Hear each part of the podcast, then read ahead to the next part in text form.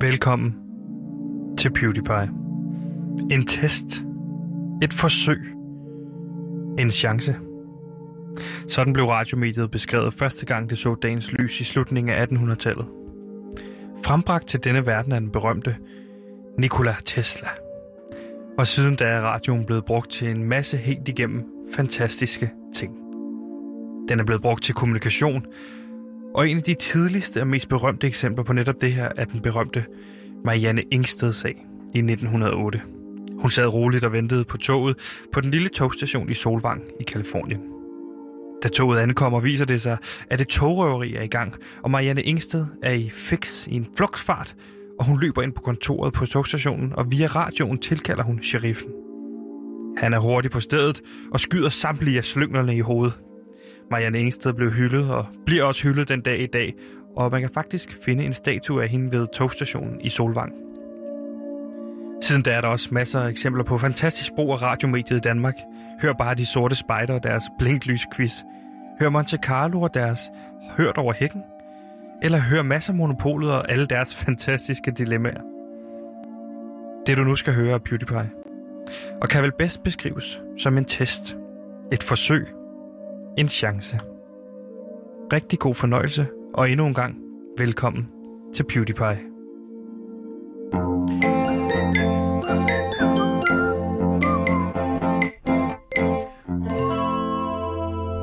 Og mit navn er Sebastian, jeg er vært på det her program, og du tænker nok, hmm, det var da en behagelig stemme. Og ja, det har jeg hørt før.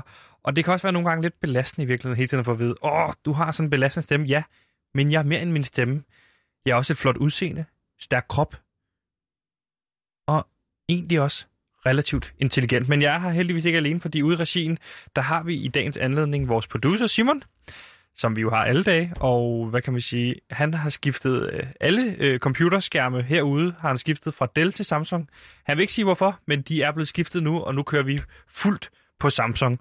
Og så står over for mig selvfølgelig også min faste researcher, en person, som skal gøre mig øh, godt sat ind i alt. Han skal sørge for, at vi derude, lytter øh, og jeg, er sat godt ind i alle ting, så vi, så vi ikke på noget tidspunkt sidder og tænker, hm, jeg forstod det ikke fuldstændig, det her, der blev forklaret her. Nej, det er min researchers opgave, altid at være klar til det. Og derfor vil jeg præsentere ham. Han står over for mig, og han hedder Gantimir Ertug Raskov. Velkommen til programmet, Gantimir. Gantimir har taget lidt research med. Han har indhold med og research med. Han er researcher, indhold ansvarlig. Gantimir har taget lidt research med. For Gantimir er en research -troll. Hallo, Gantimir her. Jeg er researcher indhold ansvarlig, så det er som præcis det, øh, Sebastian sagde, jeg skal sørge for, at det her skib, det kører til endestationen, så vi ikke øh, stopper midt på havet og drukner en voldsom død. Ja, Hallo. Gantimir her. Ja, stop. Og med køre, der mener du vel egentlig at sejle. Og vi har en masse spændende på programmet Ja. i dag. Nu bliver det spændende, Gansimir, hvis du hører efter, fordi vi skal igennem en døgnrapport. Jeg skal i gang med en foredragsturné, og Gansimir, oh. så vender vi endnu en gang tilbage til Bandeland. Så øh, der er vist ikke mere at sige end... Øh, Vær velkommen ja. til... Død eller levende. En respektfuld mindepodcast, hvor Michael Bertelsen mindes en kendt dansker, som han er i tvivl om er død eller levende. Glæd dig til afsnitten om Frode Mungsgaard, Kurt Thorsen, Daimi, Bob Ricketts og Jytte Abelstrøm. Eksklusivt på Radio Loud.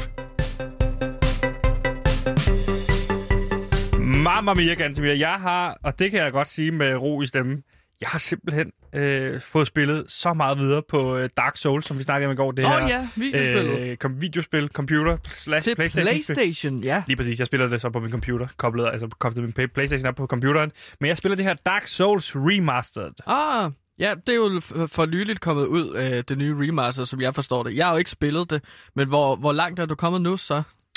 Øh, jamen, jeg har spillet, altså, det, mener du langt i spillet, eller Ja, tidsmæssigt? Jeg har ja, spillet i 22 sidst- timer nu. Ja, okay, Øh. men sidst der snakker vi jo om, at du slog øh, den første boss. Nej, jeg var, Som, ikke kom, øh, jeg var ikke kommet til den første boss endnu. Eller jeg var lige Nå, nej, det kommet til rigtigt. det, ikke? Og jeg spillede i 8 timer. Jeg Ja. var lootet. En masse tomater og en masse forskellige ting af Souls. Mm. Det er jo Dark Souls, man spiller, ikke? Mm. Øh, men nu er jeg altså 22 timer inde i spillet, og Så må du være kommet langt. Ikke helt, fordi jeg er lidt kommet i sådan en labyrint, sådan lidt et hul, fordi at jeg er kommet op og... Altså, øh, jeg Et starter... hul? Ja, lidt, lidt, lidt, lidt, lidt, en blinkgyde i virkeligheden, kan man sige, fordi Ah, at jeg møder i går sådan en NPC, øh, en, hvad hedder det, sådan en undead merchant, hvor jeg kan, kan købe noget af den her person. Nå, så uh, NPC, det står for Non-Playable Character. characters, det er sådan en uh, computeren, en venlig karakter. Ja, og, den her NPC siger så til mig, øh, fræk nok i virkeligheden til at sige til mig, Hello, little man, siger den, ikke? Og, så, så, Ah, og min ja. karakter, Chad Austin, jeg har bygget en karakter, der hedder Chad Austin, er ikke lille. Så jeg siger, jeg, jeg, okay. Kan, jeg har ikke sådan nogle svarmuligheder, der hedder, hvad mener du med lille? Nej. Så jeg kommer op og slås med ham, eller jeg slår ham ihjel, stikker ham i hjertet rigtig mange gange. Okay, ja. Øh, og det gør så, at... Øh, Så du slog en købmand ihjel, Lige fordi præcis. at han sag, kaldte dig lille. Og det var så på et marked, så alle de andre købmænd øh, kommer så til, og jeg ender med at slå alle dem her ihjel. Så den, Nå, de, der er simpelthen et marked i Dark Souls. der, der er et kæmpe stort marked. Du, kom, du Okay. ankommer ligesom til det store marked i starten. The Undead Market hedder det, ikke? Øh, hvor der okay. er alle de her personer, NPC'er, Ja, ikke jeg, troede, at det var meget sådan, jeg troede, at det var meget sådan død verden, hvor der ikke var så meget liv, så sådan et marked troede jeg ikke, at der var. Men der er simpelthen et marked fyldt med indkøbsmænd. Ja, det vidste jeg for godt nok ikke. Marked og marked. Jeg ved ikke, om jeg vil beskrive det som et marked. Nu, nu, nu putter du ord i munden på mig. Okay. Det er mere sådan en, øh, et meget dødt område, hvor der var nogle stykker personer, ikke? Og ja. En af dem var hans fætter, mm. så ham kommer jeg så også op og slås med at slå ihjel. Og jeg har simpelthen samtlige NPC'er, jeg har mødt indtil videre, jeg kommer op og slås med. Så jeg er bare kommet til sådan et sted, hvor at jeg ikke, jeg bliver ikke sendt videre længere. Jeg er bare kommet til, et, til en blinkgyde, og hvor jeg bare skal slå ihjel og slå ihjel og slå ihjel, og jeg har levelet op af helvedes til. Jeg har simpelthen okay. Så stærk en karakter. Men Okay. jeg kan ikke komme videre med det her, altså øh, lortespil i virkeligheden. Okay. Og hvorfor er det også, man siger, hello little man? Altså min ka- karakter, Chad Austin, er kæmpestor. Han er kæmpe stor. Han er sådan en, han er en, en ork, halv ork, halv elver. Jeg vidste ikke, at man kunne være elver eller orker i Dark Souls. Det tror jeg ikke, at der var. Nå, men du siger simpelthen, at du bare ikke kan komme videre i spillet, fordi at du så er blevet personligt, føler dig personligt angrebet af en NPC. Ja, i den, altså, den første by, man ankommer til, den der... Øh, the, dark, the Dark Village, øh, Ja, der er jeg lyder persona meget- non det grata. det lyder jeg, meget er, kitsch. jeg er Lars von Trier i Cannes, kan du sige. Øh, I Cannes? Ja, i Cannes. Nå, I kan. Filmfestivalen, Okay. det han nævnte øh, med Hitler. Han forstod Hitler. Altså, tænker du på Northern Dead Asylum-spillet? Er det det, du spiller? Nej, jeg spiller Nå, Dark stedet Souls. du tænker... Eller, undskyld, du? Du, du tænker på Northern Dead Asylum, Lige der præcis. du er. Okay. Det er kommet til Northern Dead Asylum, og jeg er persona non grata, kan man godt sige. ja, Alle okay. de her undead, jeg har mødt indtil videre, they don't like this guy. Okay. Nej, Men okay. det er, fordi jeg har slået alle deres familiemedlemmer ihjel. Ja, fordi jeg så husker de det så, når du dør, gætter jeg på. Ja. At så bliver du genoplivet igen, men så husker de det resten Ja, af og så skal jeg spillet. tilbage for at samle min sjæl op, alle de her Dark Souls, øh, og så er det, jeg møder dem igen, ikke? Mm. Så på den måde er det Det så slår de dig ihjel igen. Ja, så, så, øh, nogle gange slår jeg dem ihjel, andre gange. Men nu er jeg bare så level op, at jeg er klar til alle udfordringer, men jeg, jeg bliver ikke sendt videre på nogle missioner. Oh, men det lyder som om, at du er ved at blive en, godt en ekspert. Godt og vel på vej til at blive en ekspert i hvert fald. Ja, eller det modsatte, ikke? Fordi jeg kan jo ikke, En jeg amatør? kan ikke fortælle mere om spil. Ja. Hmm. Fordi jeg er jo ligesom ramt. Jeg ved ikke, jeg tror, jeg begynder at spille noget nyt. Overvejer Noget noget, FIFA 21. Det er et helt andet spil i hvert fald. Ja. Der dør man ikke så meget, tænker jeg. Så skulle du prøve at spille mod mig i FIFA. Du skal se hvis- mine beskeder i på Playstation. Jeg sidder og chatter med så mange mennesker, det er så hyggeligt. Er det dødstrusler? Ja. Du har ikke så lang tid. Okay. det var fint tid. Hej, jeg hedder Troels Nyman, og jeg er kok, og jeg betragter Gantemir som min søn.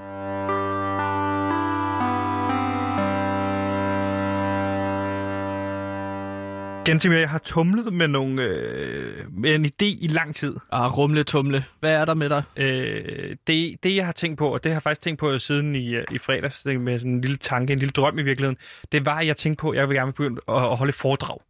Hold foredrag? Et holde et foredrag, en foredragsturné i virkeligheden, turnere landet rundt med det her kæmpe store foredrag, fordi jeg har fundet at der er virkelig mange penge i foredrag. Ja, det er rock og rull at tage ud på sådan en foredragsturné. Det er turnélivet, ikke? Men altså, hvad handler det her foredrag om, som du gerne vil holde? Det skal jo være noget, som du kender til. Noget Det skal noget, jeg specifikt. kender til, men det skal også være noget, som både folk har lyst til at høre om. Mm. Det skal også være øh, interessant, eller sådan øh, Ja, du skal skille vigtigt dig for de personer, der, Ja. der kommer ind, fordi det skal være noget, som alle kan re- eller re- relatere til i virkeligheden. Ikke? Ja, men det skal også være noget, som øh, adskiller dig fra alle de andre foredragsholdere. Det skal være en meget speciel oplevelse, som du kun kan fortælle om og dele. Lige præcis. Og den idé, jeg fik, det var ligesom, der er ikke nogen... Der, der, jeg har kigget på, på foredragsmarkedet. Der er sådan noget som folk, der er sådan, "Nå, men, øh, hvordan starter du din iværksætterselskab op? Eller hvordan Det får du mere øh, humor på arbejdspladsen? Ja. Eller øh, hvordan får du troen på dig selv i de her projekter? Ja, det er der mange af. Dem er der rigtig mange af, ikke? Og du har jo også dit eget foredrag, du, du, du kører rundt med. Ja, gravejournalist. Hvor- Ja, hvordan man Foredrag. graver journalistik en til en, ikke? Ja. Og øh, derfor vil jeg egentlig vende den her idé, jeg havde med dig. Ja. Eller, altså, fordi du har jo ligesom... Du har, jo, har du egentlig været ude og holde dit foredrag? Du spørger eksperten til råds, ham der har holdt foredrag før for øh, cirka de der 23 mennesker alt i alt. Ja. Øhm, så jeg vil med glæde snakke foredrag med dig, så vi også kan tjene nogle penge ind til Hvad fik du egentlig for det? Jeg fik øh, 20.000 kroner. Hold da op. Mhm. Ja, du det er det, jeg siger, der er kasse. virkelig mange penge i det her foredrag. Men jeg havde tænkt på et foredrag, der skulle hedde, hvordan overlever man? Et foredrag med Sebastian Søndergaard. Øh, hvad drømmer vi alle sammen om hver dag? At overleve. Det er den ene ting, vi alle sammen har til fælles. Så er det ønsket om overlevelse. I foredraget, hvordan overlever man, vil Sebastian revolutionere foredragskunsten. Det er noget, jeg har skrevet om det her foredrag indtil videre, ikke? Mm. Det bliver sjovt. Det bliver underholdende. Det bliver lærerigt. Og det bliver rørende. Det bliver panikfremkaldende. Fremkaldende. Det bliver underholdende. Det bliver provokerende. Og det bliver skideskægt. Det bliver anderledes. Det bliver manipulerende. Det bliver spøjst. Det bliver det, vi alle sammen taler om. Hør, hvordan man overlever på for eksempel Radio Loud, når Sebastian deler ud af sin humørværktøjskasse et fagligt foredrag, som kan bruges i alle sammenhænge. Og på Ja, den ja. måde, så tænker jeg, at det rammer alligevel sådan relativt bredt, ikke? Jo, det, det er meget... Øh... Nogen vil jo kalde det vagt, men jeg er fuldstændig enig med dig, at det rammer fuldstændig bredt. Ja. Øhm, så det er simpelthen overlevelse på arbejdspladsen. Det kan det være. Det kan også bare være altså, ren, ren, ren, ren praktisk overlevelse. Står du i en situation, hvor du er ved at dø, hvordan okay. overlever du? Ja, Altså, øh, har du kraft? så det er sådan survival tips også, Lige kommer præcis. ind på. Hvad, hvad erfaringer har du med øh, over, at overleve? Jeg har overlevet på Radio Loud, og på den måde har jeg jo ligesom, jeg, jeg, jeg, og jeg er jo vel det fineste eksempel på overlevelse, i og med, at jeg lever. Ja. Altså, jeg er jo det modsatte af død. Ja, du Jeg er tænker, i live. at du tænker, at dine erfaringer med at være på Radio Loud, at der kan du holde foredrag om Hvordan vender man nærdødsoplevelser. en, en dungerne fiasko som Radio Loud til øh, en lille glemt radiostation i radiohistorien? Det har jeg været med til at vende, den ting. Jeg Ja. var her fra day one. Jeg er en af dem, der kan sige, at jeg var med til At starte den her kanal op. at, at holde den kørende i virkeligheden til den Mm. døde, ikke? Jo, jo, klart.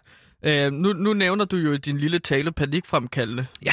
Hvad ved foredraget skal være panikfremkaldende? Ja, det, skal det, lige jeg har tænkt, det er det, jeg har også tænkt på. Øh, jeg havde tænkt, jeg ville begynde på noget psykologisk manipulation midtvejs. Ja, fordi du sagde også manipulerende i Ja. din tale. Lige præcis. Hvordan vil du psykologisk manipulere? Det lyder farligt, Sebastian. Ja, jeg tror, jeg på et tidspunkt vil jeg måske... Øh, altså, der, det, lidt magi har aldrig skadet. Så jeg vil lave lidt magi løbende, ikke? Altså, Så der er en ka- kanin op af hatten. Rent fysisk har jeg faktisk købt kaniner ind til at kunne trække op af hatten. Og så vil jeg prøve at manipulere Okay. folk til at sige, tænk på tallet 4, tænk på Ja. ja. Jeg siger 4 under hele foredraget, tror jeg faktisk. Jeg siger 4 rigtig mange gange. Til sidst så spørger Fire. jeg, så spørger jeg Ja. øh, publikum, hvad for et tal tænker du på? Og så vil jeg sige, er det 4? Mm. Og på den måde, så vil der være øh, rigtig meget psykologisk manipulation. Så ikke? fire, hvad, hvad er tallet fire? Hvad, hvad repræsenterer det så? Øh, det repræsenterer det, øh, de Fordi fire årstider. De fire årstider? Ja. Hvad med de fire år på Radio Loud? Livets cyklus, de fire år på Radio Loud. Øh, øh, et de magisk fantastiske tal. fire Ja, ja. og X-Factor, ikke? Mm. Jo, Programmet. klart. Det har kørt fire gange. Hvad med i stedet... Hvor mange kaniner har du købt først og fremmest? Fire. Fire? Ja. Ah, smukt. Ej, jeg har faktisk købt fem, fordi at jeg har hørt, at de kan godt dø øh, nogle af dem, så jeg skal have en Ja, klar. og nu har jeg et råd til dig for at gøre det pa- panikfremkaldende, angstprovokerende osv., Ja. som du har sagt. Hvad hvis du tager en kanin og putter ned i en blender, og så siger, tør I at trykke på knappen? Hallo, ja, det er en god idé. Det, det er jo Kanin. art. Ligesom guldfisk, ikke? Kanin i blenderen. Og, Hvad for en guldfisk? Øh, det var jo det her øh, kunstværk, hvor man, man kunne komme ind på en, øh, et museum, og så var der en, en, en hvad hedder det? Har det været lavet før? Det har, men ikke med en kanin. Så hvis du starter med at Ah. at tage en kanin op af hatten. Hallo, tag en kanin op af hatten, og så siger du, hallo. Ikke? Der er Hallo. fire. Der, der Der er siger, fire. hallo. Hallo. Hør efter, dig dernede, hør efter. Det er godt, til, ikke? Sebastian. Er du med? Og skal jeg være tilskuer nu? Nej, du sagde oh, bare, det er godt, undskyld. Sebastian. Ja, var du med? På, Nå, fordi jeg nu tænker- stimulerer jeg vi. siger bare, at det er rigtig skønt, at du råber af din, øh, de fremmødte. Det er det, du også gør. Du tager kaninen op af hatten, Så siger jeg, hallo, hør efter. så tænker folk, åh, oh, den er sød, den Ja. kanin. Så fortæller jeg den om dens historie. Det her er en lille forældreløs kanin. Den er ikke? forældreløs. Den er forældreløs. Den Hvad er, der ingen kaninforældre. hvad er der sket med den forældre? De har været i blenderen. Så tager jeg blenderen frem. Okay, ja, klart. Så du har slået kaniner ihjel med Så blender kommer før. der gisp, ikke? Så kommer der en panikfremkaldende. Hvad gør han nu? Så sætter jeg den her øh, kanin ned, ikke? Så siger jeg, det her foredrag, nu hører du efter, siger jeg til Mm. Ja, publikum. ja, jeg lytter. Der er kun Nå, én til publikum. ja, ja. Der var ikke været så mange for tiden. Den her kanin, det her foredrag, det handler om overlevelse. Det er jeres beslutning, om den her kanin skal overleve. Den her knap kan I trykke på, og så kan I blende kaninen. Okay, jeg har en Så idé. har du deres fokus. Hvad, hvad, hvad, nu, hvis du laver en quiz til dem øh, sidst i foredraget, og hvis de så, om hvad der er sket i foredraget, og hvis Mm. mm. de så svarer forkert, så blender du? Så blender jeg kaninen som et eksempel på, hvad, altså, det vil Ja, sige, hvis er de moralen? ikke bruger de ting, jeg har sagt til dem, så dør de. Så det her, det handler om overlevelse. Det er den fornemmelse, man skal have, når man går ud derfra. Nu har jeg tænkt mig at gøre det her, for ellers bliver jeg blendet ligesom kaninen, ikke?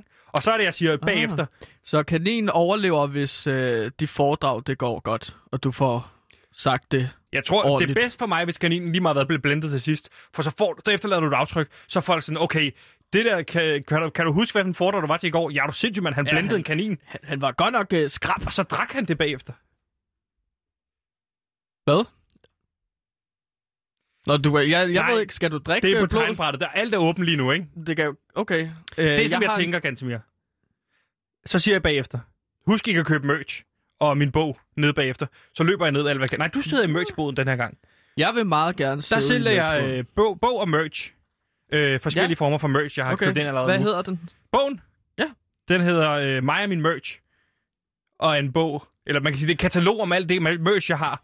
Og så Jamen, er der ligesom kapitel, hvordan fandt jeg på det her? Hvad går der? Hvad for nogle tanker har jeg med den her? Jeg har for eksempel sådan, Okay. et, øh, sådan en, en, en, en holder i bæltet øh, med mit ansigt på, hvor man kan sætte sin mobil i.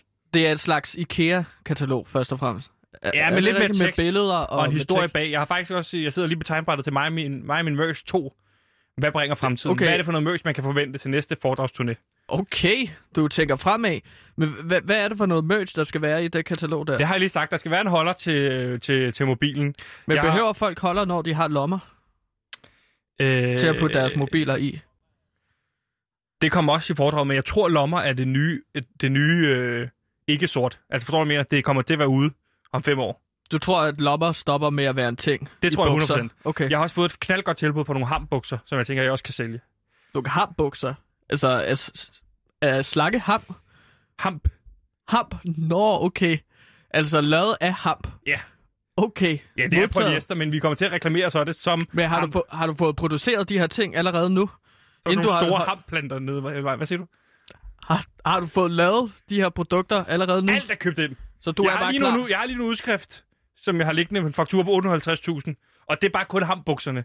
Det er så Hvor- lavet af polyester, men der, der er nogle store hashlogoer hele vejen ned. Ja, og sejt. Ja, ja, og så mit ansigt også. Den halv, mit ansigt halvt. Halvdelen er sådan en hashplant, og den anden halvdel er mit ansigt. Det er jo klart, Det er Two-Face. The Weed Two-Face. det, det er, der er meget weed hen over dit merch, som du vil tage ud til foredrag. Hvor vil du holde foredrag for, og for hvem, tænker du? Hvor jeg skal holde det hen? Ja, I de større, altså Bremen. Bremen. Jeg tænker Men bare, hvem er det, der køber hvis jeg booker mig ind på? Bremen, hvis jeg booker mig ind på Bremen i et år, Ja. for eksempel, ikke? så mandag til, til fredag, der kan man komme ind og se øh, foredraget. Hvordan overlever man? Ud, altså spørgsmålstegn, udopstegn, et foredrag med Sebastian Men det, så er det dig, der betaler for at få lov til at holde dit Ja, foredrag. really, you gotta risk it. Du gør det risk it. Det skal man. altså- og så prøv at se, nu har jeg skrevet ned, hvad kunderne siger. Jeg har givet dig. Men, men, ja, Sebastian, nu... Hov, hvad, hvad siger du, der står her? Prøv at læse, hvad kunderne siger. Okay. Det er rimelig lovende allerede, inden vi går i gang. Ja, der er nogle citater, står der. Med masser af charme og ydmyghed er han formidabel, det er vel dig, Sebastian, Ja. til at skabe et nærvær med sit publikum, som var han lige over for dig. Lige præcis. Prøv at læse den næste. Den har jeg også skrevet. Det er også en anden kunde, der siger det. Det her det er for eksempel med Novo Nordisk, der siger det her. Okay, det er en ærlig, hård og spændende fortælling, som efterlader publikum dybt imponeret og med lyst til at gå efter sin mål. Lige præcis. Så den sidste her. Det er hør, Jesper Buch, det er Jesper Buch. der Hør, udtaler det. hør, hvordan han har skabt succes ved at tække ud af boksen, trods modgang såvel forretningsmæssigt som privat. Det er meget flot, at de, at de skriver det til dig. Ja. Øh, har, du holdt, har du holdt foredrag for Novo Nordisk? Ikke endnu, men det kommer jeg jo til. Jeg Men kommer til at invitere dem, og så er det, jeg siger, med, ved hjælp af psykologisk manipulation, så får jeg dem til at sige det her bagefter. Okay, så du har skrevet de her citater, og så regner du med, at det er noget, Novo Nordisk kommer til at skrive om dig senere, efter de har set de foredrag. Det vil, ved hjælp af min psykologiske manipulation, vil de sige det, og så er der også masser af humor. Det kommer til at blive røvsjovt. Altså, det bliver... Øh, Hvad, hvad, hvad er det for noget humor, du har i din værktøjskasse? jeg har forberedt den her. Den er meget sjovt. Øh, det vil jeg snakke omkring, når jeg, når jeg peger på øh, kaninen, og den skal dø på et tidspunkt, så vil jeg sige. Og så var der bedemand, der havde lukket på grund af dødsfald.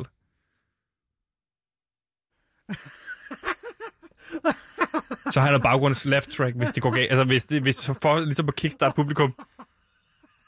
Om det er jo meget sjovt, fordi at... Så bedemanden, han kan ikke... Øh... Han kan jo ikke øh, betjene folk, fordi han er død, jo. Og det er hans job. Ja, Og så vil han fortsætte med at grine. og ja. Det er jo, det er jo, det er jo meget sjovt. Har du noget andet i din humor? Ja, jeg har... Er det, øh, er det noget, som folk skal bruge på arbejdspladsen? Hvad? At, at det her, den her humor-værktøjskasse, du tager frem, er det så nogle jokes, som folk skal bruge på arbejdspladsen, eller hvad havde du tænkt dig med lige at fyre den joke af? Lige denne her, den har jeg klar, som det er åbningsjoken, ikke? Går det helt galt midtvejs, det er jo et langt foredrag det her, så har jeg Hvor bare langt er af 6,5 time.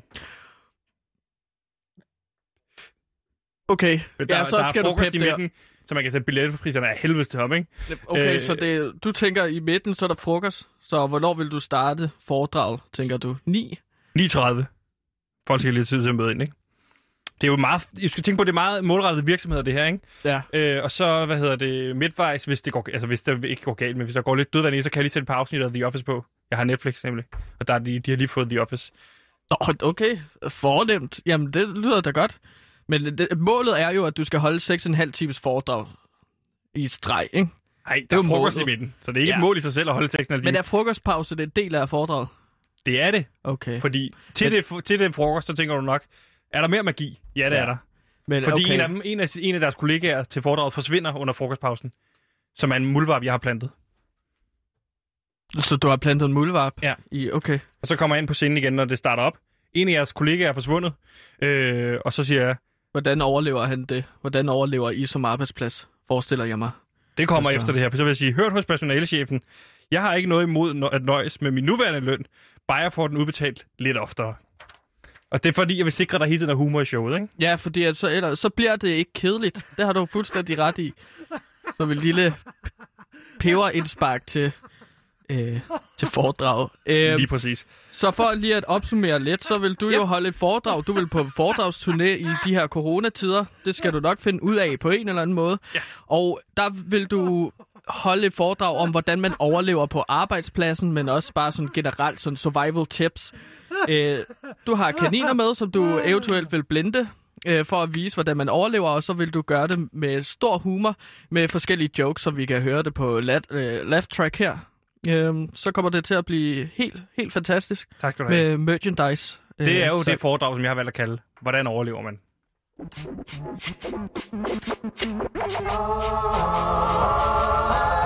Den mest lyttede og prisvindende podcast om dansk musik, Den Nye Stil, tog Danmark med storm. Nu er efterfølgeren klar. Glæd dig til Den Gamle Stil. Her vil Pelle Peter Jensen, eller Jensel, eller hvad fanden han efterhånden hedder, dykke ned i dansk salmedækning, da det var allerbedst. Glæd dig til de dramatiske stridigheder mellem B.S. Ingemann og Grundtvig, og hvordan hele salmedækningen blev vendt på hovedet, da en ung mand ved navn Adam Øenslager kom ind ad døren. Hallo, jeg har en idé til en salme. Den er lidt løs, men jeg tænker, den skal hedde noget med... øh, Der er et yndigt land eller sådan noget. er det ikke meget, meget bred, bred ymer, ikke? Altså, det bliver helt vildt. Glæd dig til Den Gamle Stil på Radio Loud.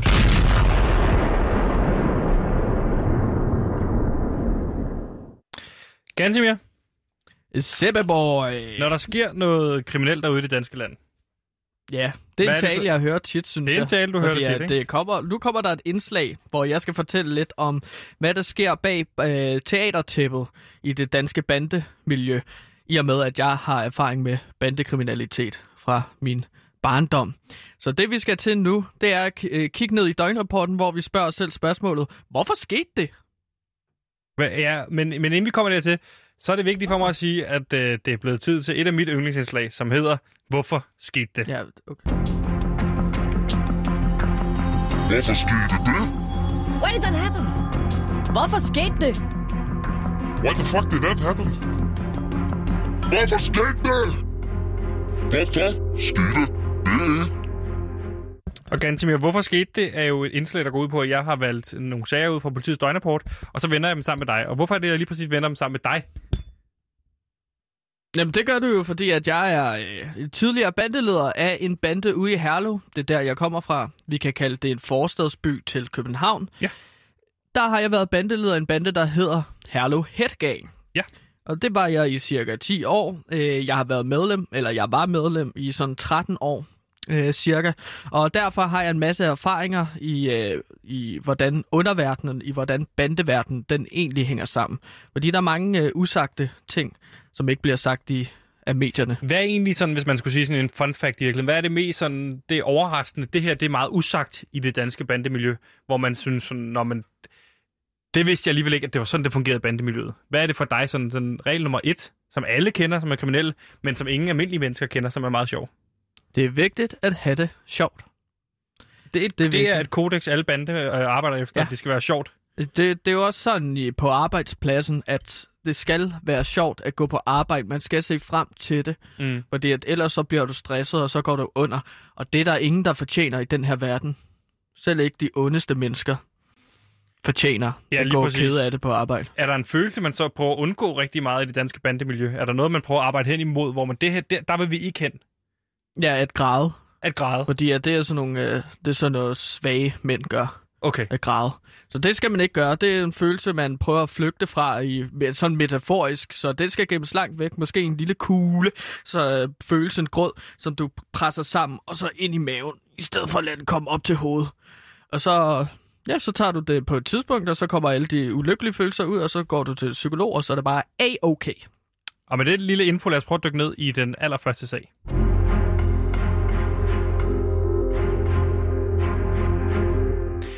Og den første sag, den er fra Østjyllands politi, hvor politiet de fandt peberspray og fyrværkeri under en rensagning.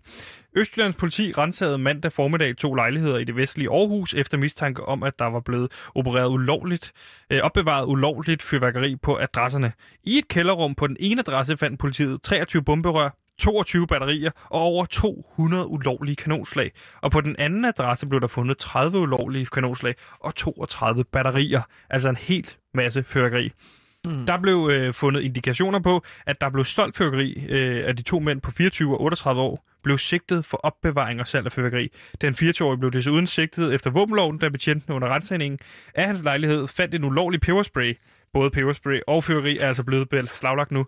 Og Gantemir, er det her meget fyrværkeri, eller lidt fyrværkeri i din, dine øjne? Det er let fyrværkeri. Ja, fordi jeg du tror har jo også ikke, et lager at man derhjemme, kan ikke? arrestere folk, der har så let fyrværkeri. Altså, det, altså, et, altså, indtil videre, så er det jo meget, meget lidt fyrværkeri. Jeg bed mig bare lidt mærke i, at alt her, øh, antallet af fyrværkeri, det bliver skrevet med enten totaller, tretaller eller nultaller.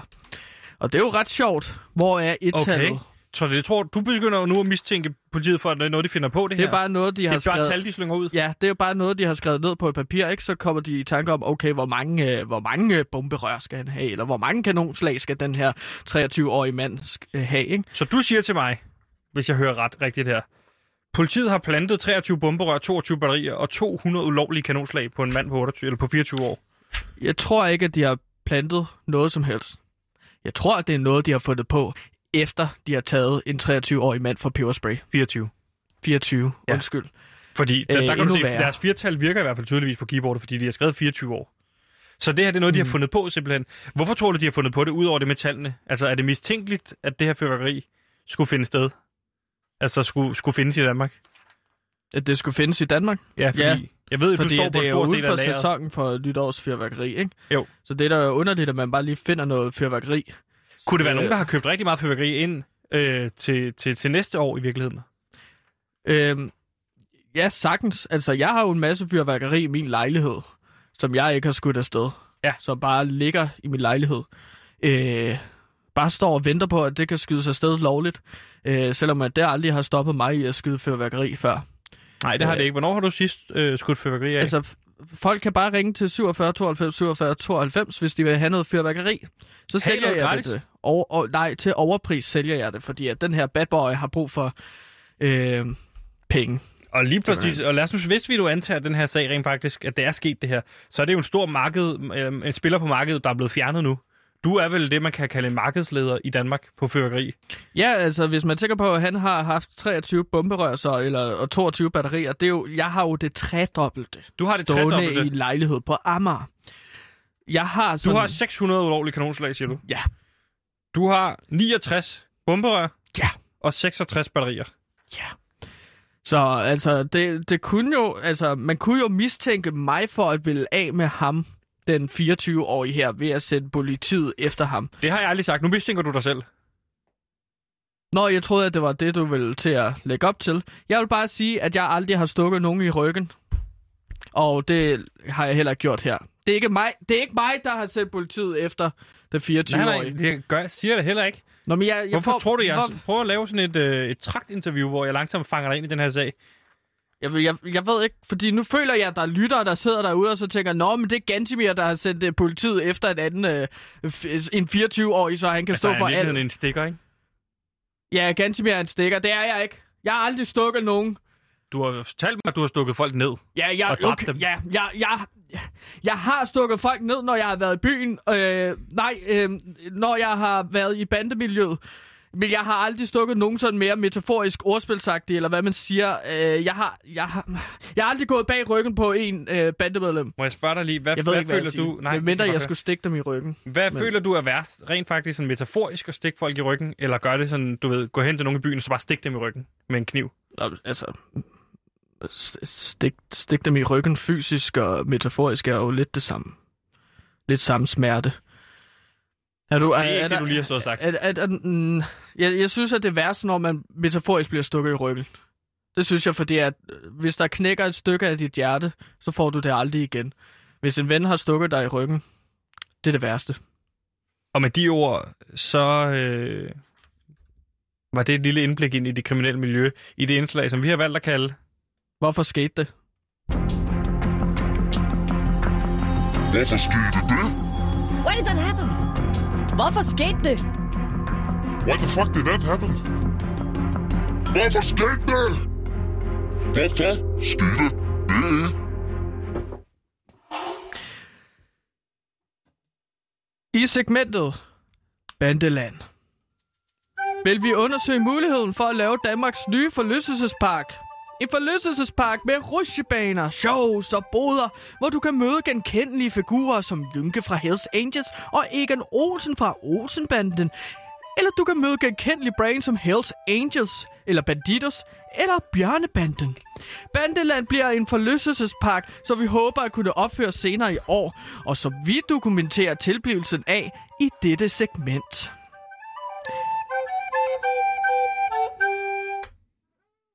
Ja. Mange forlystelser og forlystelsesparker har jo forskellige gimmicks og tematikker. For eksempel har Bonbonland i Danmark, det har slik, og øh, de her dyrefigurer, Legoland har jo Lego og legetøj, og Disney World har jo Disney og Simpsons. Så det vi vil i øh, vores indslag Bandeland, det er, at vi vil sammensmelte i vores forlystelsespark to meget populære ting, som vi ved danskere elsker. Det er forlystelsesparker, og det er bandekriminalitet true crime. Ja, fordi der er noget, der er mere populært lige nu end uh, True Crime. Nej, det er der ikke på podcastmarkedet. Det ligger nummer et på alle, uh, alle steder. Og det her, det er jo den naturlige forlængelse af de her uh, True Crime podcast. Det er jo at lave en forlystelsespark, hvor man virkelig kan komme hen og opleve alt det her sjove uh, og uhyggelige Ja. drab, der kan være. Og det her med at flygte fra det, det kriminelle Ja, underverden. Det, er kan jo- man prøve i det her. Ja, ikke? det er jo blevet en stolt dansk tradition at samles om familiebordet og så snakke og grine lidt af fattige mennesker, der skyder hinanden og sælger stoffer. Lige præcis. Og det er jo så det næste naturlige skridt i true crime-genrens ånd. Det er at starte en forlystelsespark og tjene penge på det. Ja, det er ikke kun det, du kommer til at opleve i den her fantastiske øh, lille podcast, vi laver her i Bandeland. Det er jo også øh, en iværksætterpodcast, hvor man får lov til at opleve, hvad det vil sige at bygge en forlystelsespark op fra bunden. Og i dagens anledning, Gantemir, så ved jeg, at du gerne vil præsentere dagens gæst, mm. som er en mulig iværksætter, eller en mulig investor i den her idé. fordi at vi har jo fundet ud af, at en forlystelsespark at lave sådan en er jo mega dyr. Så vi har brug for investorer, og derfor kan vi nu byde velkommen til Vitus Robak, der er vært på Udråb, og repræsentant og lobbyist for cigaretmærket Philip Morris. Og som jeg lige vil lave en lille flag på, Philip Morris, det er ikke en person, det er jo i virkeligheden øh, et firma. Ja, Det ved mange derude, de... Cigaretvirksomhed. Ja, lige præcis. Mm. Så velkommen til lobbyist og repræsentant for Philip Morris. Vitus Robak, Tak skal du have, Gantemir. hvordan har du det? Jeg har det forrygende. Jeg kommer lige ned fra en cigaretpause. Jeg sender jo inden jeg er her, så der var lige tid til at kunne gå ned og kæderyge lidt. Åh, hvor dejligt. Lille 40 minutter nede og få en, en smøgpakke. Hvor meget kan du nå at kæderyge så på, øh, hvad er det, en halv time? Det ved jeg, det ved jeg. Øh, Vitus kan nå på en time, hvis det er en time, vi snakker om. Mm-hmm. Så kan jeg Vitus, sagde halv time. halv time, så Halv kan. Vitus nå cirka øh, 13. Det, ja, smøger, og jeg kan nå 26. ja, 13, 12, 13, 12, 13 dobbeltpulser. stykker. Yes. Du kan nå 26 på, en, halv time. Yes, det er sir. cirka en smøg i minuttet. Ja, det er vel egentlig meget Det passer meget godt, Men ja. hvis du suger igennem, og Vitus han hele tiden står, su, su, su, og så slår han mig i nakken, hver gang jeg ikke suger nok, så er det, jeg kan nå rigtig mange smøger. Er det rigtigt? Jo, jo, jo. Det kan også være, Han du- er faktisk blevet ret dygtig, ganske med. Ah, fornemt. Ja. Øh, godt råd, ellers så kan du to, tage to smøger i munden, og så går det hurtigere. Så i stedet for 26 minutter med, en, øh, med 26 smøger, så er det tre, øh, 26 smøger på 13 minutter. Sepp, skal han komme og fortælle os, hvordan han ryger cigaretter Nej, det hurtigt? tror jeg ikke, eller hvad? han Jeg ved ikke, hvad fucking ringer. Det tror jeg ikke, du skal. Nå. You fucking idiot, mate! Det er vi begyndt at råbe til folk, der går forbi nede på gaden. Sådan er det arbejde på Loud. Sepp er i hvert fald. Hvad så? Nå, men øh, Vitus, du er her jo i dag, fordi at vi ved, at Philip Morris rigtig gerne vil lægge nogle penge i vores nye forlystelsespark. Hvorfor er det, at Philip Morris gerne vil det? Jamen, jeg tror... Øhm, jeg tror simpelthen, I har ramt plet her, drengene. Og det er anden gang, Philip Morris siger det, at vi rammer Det er plet. nemlig det. Og Altså igen- i forhold til Bandeland. Jamen i For- forhold til først og fremmest, så øh, er I jo øh, stjernerne på den her radiokanal, kan man sige, Ja. langt hen ad vejen. Og øh, derfor har vi jo allerede identificeret et kæmpestor markedsmulighed, øh, mulighed, altså reklamere for cigaretter direkte til unge mennesker på en ungdomsradio. Det kan nærmest ikke blive bedre. Nej. Så er der så forlydende, vi har jo det her... Øh, hvad hedder det, R&D-crew, der sidder ude på Philip Morris. Og øh, R&D. R&D. Det Research er, er jo- det genren R&B. Research and Development. Research and Development. Ah. øh, Classic. de kommer... Oi, øhm, mate, you fucking idiot! Oi, mate, get in here! No, get out! Get out of here! Men hvad Uh, det? Make some research. de sidder, drengene... Spørg nu manden om noget. De sidder, nej, nej, nej, jeg er i gang med at svare. De sidder, ja. derude og, øhm, de sidder derude og lytter på jeres program, og så kan de så høre, at I går i gang med at lave en podcast, der hedder øh, Bandeland, og skal Ja. ja. til at lave den her forlystelsespark. Og der, øh, jeg kan godt sige, at min telefon den var glohed den eftermiddag. Der. De, de, jeg tror ikke, de snakker sammen derinde. De ligger bare 5 til 8 mand og ringer til mig. Altså, det skal vi have fingrene i, det skal vi være med på. det Det, rigtigt? her det er et projekt, lige- det er lige noget for os. Vi kan sagtens se det ske. Kan de lide ideen om, at når man søger på Bandeland som podcast øh, på iTunes og sådan noget, så er der kun to podcasts, der dukker op. Den mest populære podcast i Danmark, Bandeland, Mm-hmm. og Bandeland. På Loud, den er forlystelsespark. Ja, præcis. Altså, det er jo det der med også ligesom at sige, hvis man kan finde et navn, der er så unikt, at du kun har én konkurrent på Google, så vil du altid ligge øverst eller næste øverst. Og så med Philip Morris i ryggen, så ligger man jo... Så ligger du naturligvis øverst. Så ligger du du øverst. kan godt være Danmarks største podcast, men du har så ikke ligesom prøvet at bide skære med uh, Philip Morris, til at godt sige. Nej, tak. Nå, men altså, for, øh, vi, vi har også fået at vide, at hvis Philip Morris skal være med og skyde ja. alle de her penge, som vi har brug for for at lave Bandeland for Løselsesparken. Ja, det jeg måske lige skal komme ind her og, og skyde ind for siden, det er jo, at vi sidste gang i Bandeland jo snakkede med Troels Nyman, øh, serieinvestor, som, øh, som meget gerne vil lave en investorgruppe, som skulle lægge penge i det her. Øh, Og filantrop også, ikke? Jo, han er også filantrop. Filantrop, ja. Øh, men det, som der er, det er, at vi har simpelthen ikke siden sidst kunne få fat i uh, Troels Nyman. Han er faktisk, hvad kan man sige, i virkeligheden forsvundet. Mhm. Øh, han er jeg har hørt, at han har lavet en podcast med Lars Seier. Okay, Så der kan man altså søge på Troels Nymands navn, og så se, at Lars Seier, Seier har lavet en podcast med vores investor, Det vil jeg gå under. Troels Nyman. nej. Øh, how to invest. Jeg ved, jeg, nå, spændende. With uh, to philan- philanthropes. ja, lige præcis. altså også Lars Seier er jo også filantrop. Nå, filantropen på en modtaget. Ja, jeg var jo i gang med at stille et spørgsmål. Det ved Nå ja. jeg ikke, om du var... Okay, ja. Jeg Jeg hørte ikke efter, jeg sad lige og kiggede på Vitus. Han sad lige og flexede nemlig på sin, med sin overarm. Og på, gider du ikke uh, række med den lighter der? Jo, værsgo. Der skal du have. Nå, hvad sagde du? Er det min tur? Undskyld. Det, det er din tur, hvis du, du skal Nå, tage men din tur. altså, som jeg sagde før, så... Øh, altså, I vil jo gerne være med, Philip Morris, men I har også nogle krav til, hvorfor, eller før I skal øh, sætte penge ind til os for at oprette Bandeland. Præcis. Øhm, Hvad er det for nogle krav? Jamen, det er lidt forskelligt. Altså, for det første, øh, det I sikkert arbejder med i den her branche, det gør jeg jo også selv, når jeg ikke er øh, lobbyist for Philip Morris, så er jeg ja. radiovært. Det er det, der hedder en redigeringsret. Ja. Altså, øh, vi tre har allerede den aftale med producer Simon også, at når jeg går herfra, så skal I selvfølgelig klippe de, hvis jeg siger noget defimerende over for brandet Philip Morris, for eksempel, så skal I Så klippe det ud, det, det der ud, har I skrevet under på. Ja, men Øh, hvem er det det, det, der skrev under på. Det er det, jeg skrev under på, Ja. blandt Der andet. var Men hvem er det, sider. der skal redigere det her?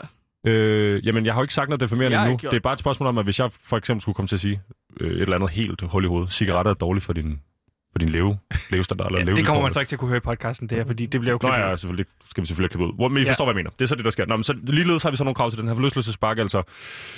Øh, der er jo... Det, det, det, det, det, vi kan ikke på nogen måde få cigaretter til at tage sig dårligt ud, for eksempel. Altså, det er Nej. en af vores krav. Så har vi nogle krav i forhold til, det tror jeg også, Mm. vi skal snakke om i dag, altså, hvordan, hvordan kunne sådan en forlystelse se ud, for den vil vi jo gerne betale for, faktisk. Mm. Øh, så har vi nogle krav i forhold til sådan noget med, hvor vi skal have merchboder, øh, vi skal have de her øh, både epoch-boder, men vi skal selvfølgelig også have klassiske cigaretboder, som man ser dem på festivaler, Roskilde. Festival osv. Ja. Øhm, og Og noget det med, giver jo god mening, når man er i cigaretland, øh, land, i del, den del af bandeland. Og også det der med at få, få... Det er vel også fedt for jer at komme på, hægte jer på det her bandekriminalitet. Altså den her cool del af det, shooter gang og sådan nogle Ah, ting. Altså Præcis. det fede del. Altså få, få jer ind over den del, hvor man kan sige, okay, cigaretter er også rigtig fede. Altså, det er cool- ikke bare noget, det, det, der, som... det, er den, det, det er det, vi arbejder med, der hedder coolness, ikke? Ja, Altså, og det er netop derfor, jeg også vil ind over vores podcast. ja, lige netop. Okay. Øhm, altså, eller hvad? Nu skal jeg lige forstå. Nej, det med coolness har ikke noget med at gøre. Det med Okay. coolness er, det er selvfølgelig det her med at få et cigaret-tematiseret område af den her forlystelsespark. Men Ja. det, er- det er sådan nogle krav ganske mere. Ligesom man har Kina-delen af, af, af Tivoli, så har vi ligesom, og man har Banditers-delen og Hells Angels-delen i vores forlystelsespark, Så har øh, man så kommer der også cigaretområdet. cigaretområdet. Ja. Præcis. Ja, Cigarette World, kunne det hedde, ikke? præcis. Der, der, Øh, der kunne man jo have en hel masse boder og merch. Jeg ved ikke, hvad for noget merch sådan Philip Morris har, men jeg forestiller mig jo øh, t-shirt. Yes. Ej, du har jo også lighter, du har. Lighter, øh, vi har- holder til cigaretterne. Vi har de der det gamle cool ud. Nico Rette-reklamer. Hvis I kan huske ham, der har rendt rundt i sådan en fuld cigaret, der dem har vi også udklædningskostymer til fastelavn, Halloween og sådan noget der. Det Jeg lyder faktisk det. meget sjovt. Så kunne man se en masse børn gå rundt til, som sådan nogle små smøger rundt i uh, Lige præcis, lige Det lyder præcis. meget sjovt. Ja. Det kunne vi Øhm, have ved Hvad udgangen med slikcigaretter? Lige præcis, jeg skulle lige sige det selvfølgelig. Øh, slikcigaretter, det, det er noget, vi gerne vil have lov at dele gratis ud, fordi ja. øh, vi skal selvfølgelig også ramme øh, det hele unge crowd. Ja. Men det, det kunne være sådan noget. Sådan nogle krav der. Ah, Der klar. hørte I den lige her første gang. Gratis slik i Bandeland. Bum, værsgo. Det, det står vi for. Det er der ikke i Tivoli. Der er det ekstra dyrt. Der er det bare gratis. Præcis. Hvad for en forlystelse skal vi have op og køre, Gantemir? Det, Ja, det er jo for- din, du for- står for designdelen i virkeligheden af, af, af pakkerne. Altså, hvad er det for forskellige slags forlystelser, vi skal have herinde? Ja. Du har en masse gode idéer indtil videre. Sidst så snakkede vi om den onde cirkel. Den her forlystelse, hvor man ikke kan komme ud af den. Ja. Øh, som bare bliver ved og ved og ved. Det bliver og ved i for alt lang tid. Ja. Så har vi Hells Angels, hvor man dykker ned i helvede, i stedet for at gå op, ikke? Ja, og, altså, så er der det så, omvendte gyldne tårn. og så er der sådan nogle øh, halvnøgne engle nederst Mhm. i helvede. Og Store så skal man, patter og sådan ja, noget, ikke? og, Lækkert. stor, og, og store muskler, hvis det er mænd, fordi at det er kvinder, der elsker true crime-genren, så dem Det skal vi rigtigt, også dem skal vi have. også have. Øhm, men jo, altså, et af jeres krav, det er, at vi ligesom skal have en form for Vi havde også den der LTF-forlystelse, ja. undskyld. Øh, hvor man simulerede, hvor man øh, kørte rundt på sådan, i sådan nogle små kanaler der i nordvestområdet, og så skulle man skyde og prøve at ramme, undgå at ramme civile, men bare ramme øh, de rigtige bandemedlemmer. Så det var svært, for der var mange med hættetrøjer og sådan noget derude. Okay. Ja. Så et af jeres krav, det er jo, at vi skal have en eller anden form for Philip Morris. Øhm, forlystelse. Mm. En cigaret til Og der er du gået på tegnebrættet. Jeg ved, du har taget to muligheder med. To veje, kan man sige, ikke? Jeg, har, også- jeg har også en, så det kan være, vi kan få noget til at øh, spille over en til. Det kunne være fedt. Sikkert. Altså, jeg har et forslag, der lyder på, at det er en rutsjebane i stil med dæmonen. Dæmonen fra Tivoli. Mm-hmm. Øhm, Ja. der kommer altid til at være lang kø. Så kunne man jo spille Hvorfor? nogle øh, reklamer. Fordi at det er der altid ved de forlystelser. Så kunne man Er det måske en del af forlystelsen, at man får en smøgpause inden Ja, forlystelsen? fordi at så, øh, så skal man ligesom stå, så kan man ryge i køen. Ja. Det skal være sådan, at nogle gange, så har jeg for er der eksempel nogen gået med i store zoologisk. passer, der deler dem ud, cigaretterne? Det kan vi sagtens finde ud af. Det kan vi helt sikkert sørge for. Fedt. Det kan vi helt sikkert sørge for. Vi har et øh, samarbejde med Side 9, øh, redaktionen inde på Ekstrabladet videre. Okay. Okay, så de er med ind over. Hold kæft, mand. Men, ja, men så vil det så være smøgreklamer, mens folk står og ryger i køen. Men hvad, Øhm. hvordan skiller den så ud? Altså, hvis det bare er dæmonen, så bliver det jo ikke rigtig Philip Morris-agtigt. Jeg synes egentlig, at dæmonen er ret Philip Morris-agtig i forvejen, men altså... ja, det synes jeg faktisk jeg, godt jeg, på jeg sin kan forstå vis. ganske mere øh, øh, lange, lange køer. Altså vognene, selve forlystelsen, undskyld, men nu siger jeg det bare, det kunne være sådan nogle lange smøger, som man kører ind af, og så kunne man stoppe midt på øh, rutsjebanen, højt oppe, og så kommer der en lille smøg ud, altså en lille lomme på forlystelsen. Altså, så får man lige en smøgpause, hvor man sidder og ryger op.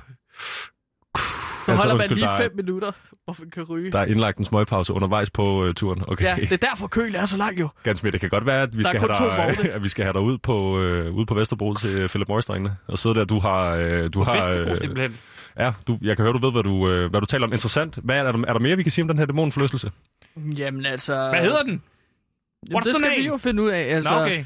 f- øh, bro, bro, oh, Hoste Expressel. Hoste Åh, så ligger man på baggrund af Odin som du ved er min yndlingsforlystelse. Ganske Nu virker det som om, du prøver at lave den direkte til mig.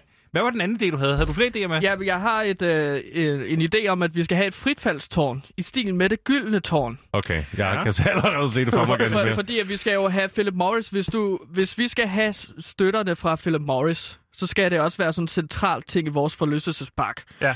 Man skal kunne sige Bandeland, Philip Morris. Så derfor skal vi have et kæmpe tårn, der tårner over forlystelsesparken. Så er du alle skal steder, du være kig- kæmpe. kigger rundt i den, hvor vi nu kommer til at lægge parken henne, der kan du se cigaretten.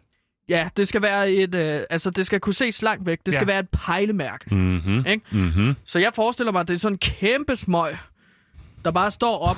Og så okay. kan man se Philip Morris Se, hvor, hvor du fundet ham over det hele. Det, går- det går lige pludselig op for mig, at uh, Gansmere, han, uh, han har da nogle kvaliteter derovre, hva'? Jamen, det går også op Det er sgu interessant gange, ved, at- bliv at- ved. at- Så, så en kæmpe røgmaskine helt øverst, så man kan se, altså det er en tæt smøg, det her. Okay. Og så skal der være sådan nogle små øh, smøgvogne, som så kører rigtig hurtigt rundt. Nu har jeg lige en ny idé, ikke?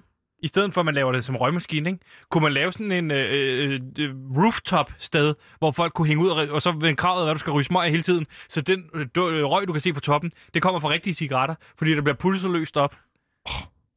Jeg tror i hvert fald, så skal vi til at have, så skal det være, at du skal have et deltidsjob derude. Ja, det kunne jeg at man står og kender få mennesker, der kan pulse som dig, Sebastian. tak. altså den med pibetrækket. Øhm, altså fem cigaretter ned en pive, så, Ja. så sæt fod i det der. Det er jo interessant. Jeg kan ryge mange på en gang. Ja, Shit, men der mand. tænker jeg måske også, at man kunne få sådan øh, flere pauser. Når man går op, så lige få Du er en meget pause. glad for smøgpausen. Ja, øh, men er det ikke det, ryger er rigtig glad for? Det Jo. er jo pauser. Jo, jo, jo, jo. Pauser Jeg elsker, jeg elsker smøgpausen. Okay, Gansmere. Der, der sker noget interessant her. Så, altså, øh, Der er to veje at gå. ja, jeg vil sige, jeg er umiddelbart Hallo. mest interesseret i nummer to her, fordi det der med, at, at, at vi ligesom får sat i, sat, kørt i stilling til at være en slags en blikfang. Altså, det er jo, når man, Mm. når man flyver ind over New York, så ser man først uh, One World Freedom Tower der, der står, uh, der står ligesom op, op og bryder hele flyver- skylinen, ikke? Hvis den her ligger ude på Amagerfællet, ikke? når du kommer flyvende ind til Danmark, det første du ser, det er en kæmpe stor cigaret. Ja, ja, og så får okay. du sådan, okay, der skal vi hen. Ej, det er godt, så det kommer her. du ud i en park, så fortæller vi også de der silhouette-t-shirt, ligesom øh, Tivoli. Og så i midten, der stikker bare sådan en kæmpe stor cigaret op, ikke? Yes, Og så står der, øh, I went to øh, Bandeland, yes. and all I got was this øh, fucking cool t-shirt, ikke? Ja. And Okay. a hell of a lot of cigarettes! Og så står der bare Philip Morris. Morris, nummer 11 med bagpå, nummer 11, ikke? Lige præcis. Cristiano. Ja, ja. Men, øh, men, Men jeg har også taget priserne med. Men jeg kunne godt tænke mig... Jeg kunne godt På tænke hvad? mig, for jeg tror, Nej, jeg, fordi tror, at jeg jo Hold kigger... nu kæft, nu snakker Vitus, min gode ven. jeg tror ganske mere... Øhm, jeg tror egentlig, jeg er mest interesseret i at høre prisen på projekt 2, fordi så har jeg et lille, et lille, en lille, et lille modspil. En, en, en måde, vi måske kan mødes på midten her. Hallo? Ja, for, Kom nu, Fordi jeg Casimir. har- Har du ja. tallene i orden, eller hvad? ja, det er bare lidt svært, når du afbryder mig hele tiden. Hvad koster det? Nyman, du skal give, give fucking an- get the number straight! Anlægsomkostningerne for den anden forløselse her, den her frifaldstårn, Mhm. Den kommer til at være mellem 50 og 60 millioner kroner. Ganske okay. okay. Prøv lige at komme med den rigtige pris, ganske mere. Kom med en rigtig pris. 50 til 60 millioner. Ja, 50 til 60. For 50 til 60... Ja. Det bliver selvfølgelig nok godt over 65, hvis har vi du, også skal lave øh, et tema Gansimir, til... du researcher her på programmet, ikke? Har du set Philip Morris' øh, Det står på min kontrakt i hvert fald. financial statements for i år? Finansielle... Har du Hvad? ikke, har du ikke kigget på det? Jeg, ikke, Det sagde jeg til, at du skulle research på alle Jamen, tal. jeg har googlet prisen. Prøv at Gansomir, vi laver, vi laver 50 til 60 millioner om dagen i Bangladesh alene, så det skal ikke være noget problem. Men jeg kunne godt tænke, jeg kunne godt tænke mig at komme med et modspil, fordi Hvor jeg, du? jeg har simpelthen Gansomir selv været enormt stor fan af, af, af forlystelsesparker, og øhm, jeg tror, jeg vil tilføje noget til det her, når nu vi øh, åbenlyst tager lidt penge. Øh, Okay. Hvad, hvad tænker I har et budget til at ligge her? Det var nok nærmere det 10 dobbelte. Øh, 600 så vi, millioner? Det kan være, at vi kan altid lade den her snak fortsætte, eller hvis I vil have... Øh, Vi kan da have flere forløselser. Jamen, jeg skulle til at sige, jeg havde tænkt på sådan et Haunted House-agtigt setup.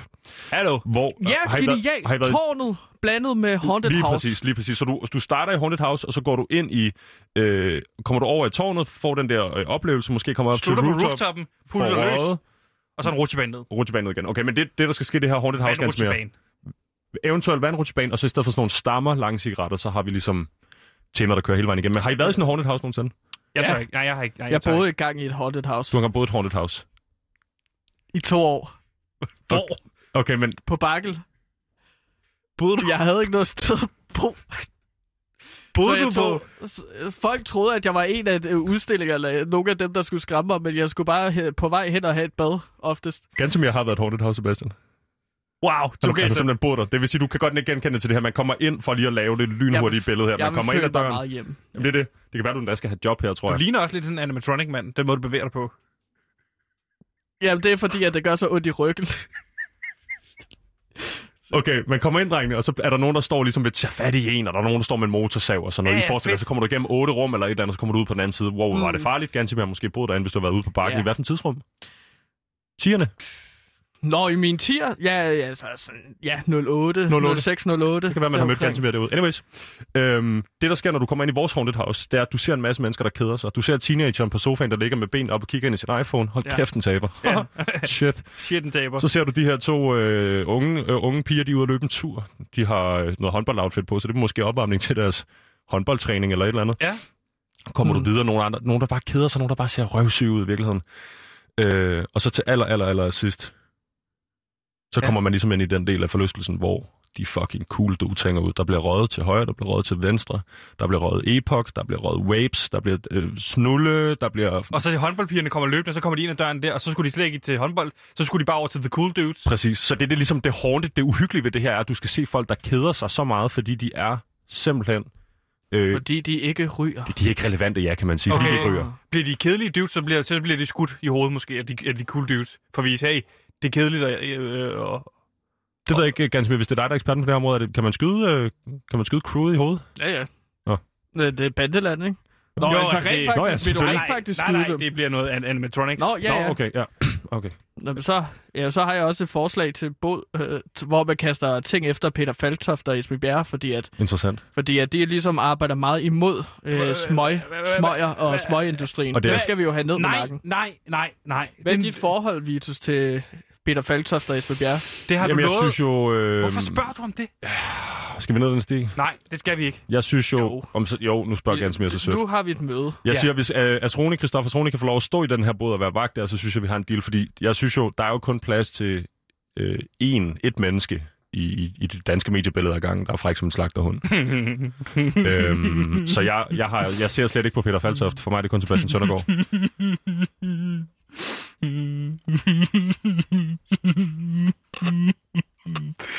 Så det, han er fuldstændig ligegyldig for mig i øvrigt, er en idiot. Det der med at gå og være så meget efter folk, der gerne vil lidt mere. Have lidt hvis mere vi- ud af deres kvalitetstid. Så det- bliver Hvis vi lige stopper med at fokusere på Who's the real Peter Faltoff, I know, så lad os fokusere på, øh, hvad, hvad har vi, hvad, hvad, hvor står vi henne? Vi står med en, en kontrakt lige nu på 600 millioner kroner, med en mulighed for at bygge øh, Cigarette World, hvor man Og? der er gratis smøger til børnene, sliksmøger. Øh, du har den største forlystelse i, i Danmark, måske i verden, som er en stor smøg, som ender med en 200 rooftop meter bar, høj. Hvor folk 100 pulser løs. 100, 100 meter høj, fordi den skal 100 meter. selvfølgelig hedde uh, Marlboro 100, ligesom de lange cigaretter. Hallo. Ja. Ja. Ikke? Og det er så inden Ja, det kommer så du godt. igennem et haunted house, hvor du fatter, øh, hvor nederen der ikke at ryge, mm. og hvor meget du får ud af at ryge, Præcis. og hvor mange venner man kan få. Blandt andet Vitus, eller som et eksempel, ikke? Og så er der en øh, 100 meter høj vandrutsjebane. Man Ned kan, igen. man kan ikke blive venner med mig, bare fordi man kommer derud. Det, Nej, nej, nej, Okay. nej. Men altså bare for at sige, for mig har det jo været en, en lifesavers. ja, det kan du sige. Et lightsaber. Nej, lifesaver. Nå, jeg, jeg forstod slet ikke, hvorfor det har været lysværd for dig. Nå. En af dine mange metaforer. Jeg prøver, at høre, vi, har noget, vi har noget at snakke om her, drenge. Vi kan altid snakke videre om det, men jeg må sige, den der pose penge, du har sat af der 50-60 millioner op i røven med det der. Tænk, altså, ellers bliver det sgu, øh, så kan Bandeland blive en udstilling. Okay. Bandeland kan blive en udstilling i øh, Cigarette World. Ja, lige præcis. Altså, hvis I forstår, hvad jeg mener. Altså, ja. Det, vi- det, vi har kapital. Lige præcis. Mm. Øh, det var alt, øh, Wonderful! Hvad vi nåede for Bandeland i dag. Gansimir, hvad er det vigtigste, du tager med videre? Hvad er dit, hvad er dit næste fokuspunkt herfra? Jamen altså, øh, Philip Morris, øh, øh, smøgvirksomheden, vil hjælpe os med at udvide øh, forlystelsesparken. Vi skriver under med, ja, det siger man djævel. Og øh, så øh, får vi de fedeste, den fedeste forlystelsespark. Dejligt. Ja, Tak, fordi, Philip øh, Morris. s- Tak til smøgindustrien. Ja, fordi altså, Philip Morris skal ikke bare repræsentere en enkelt øh, forlystelse. Det skal jo repræsentere et helt område i Bandeland. Fordi det her med at være en del af... Øh, være en del af bandemiljøet, der er det også en stor del af det at ryge i virkeligheden. Så vi skal vel også have kastet nogle cigaretpakker ud til LTF, ud til banditter, alle til de her Naturligvis. Men Det, det der, det er sådan noget, vi går i gang med. Må jeg lige slutte af med fire hurtige shoutouts? Gør det.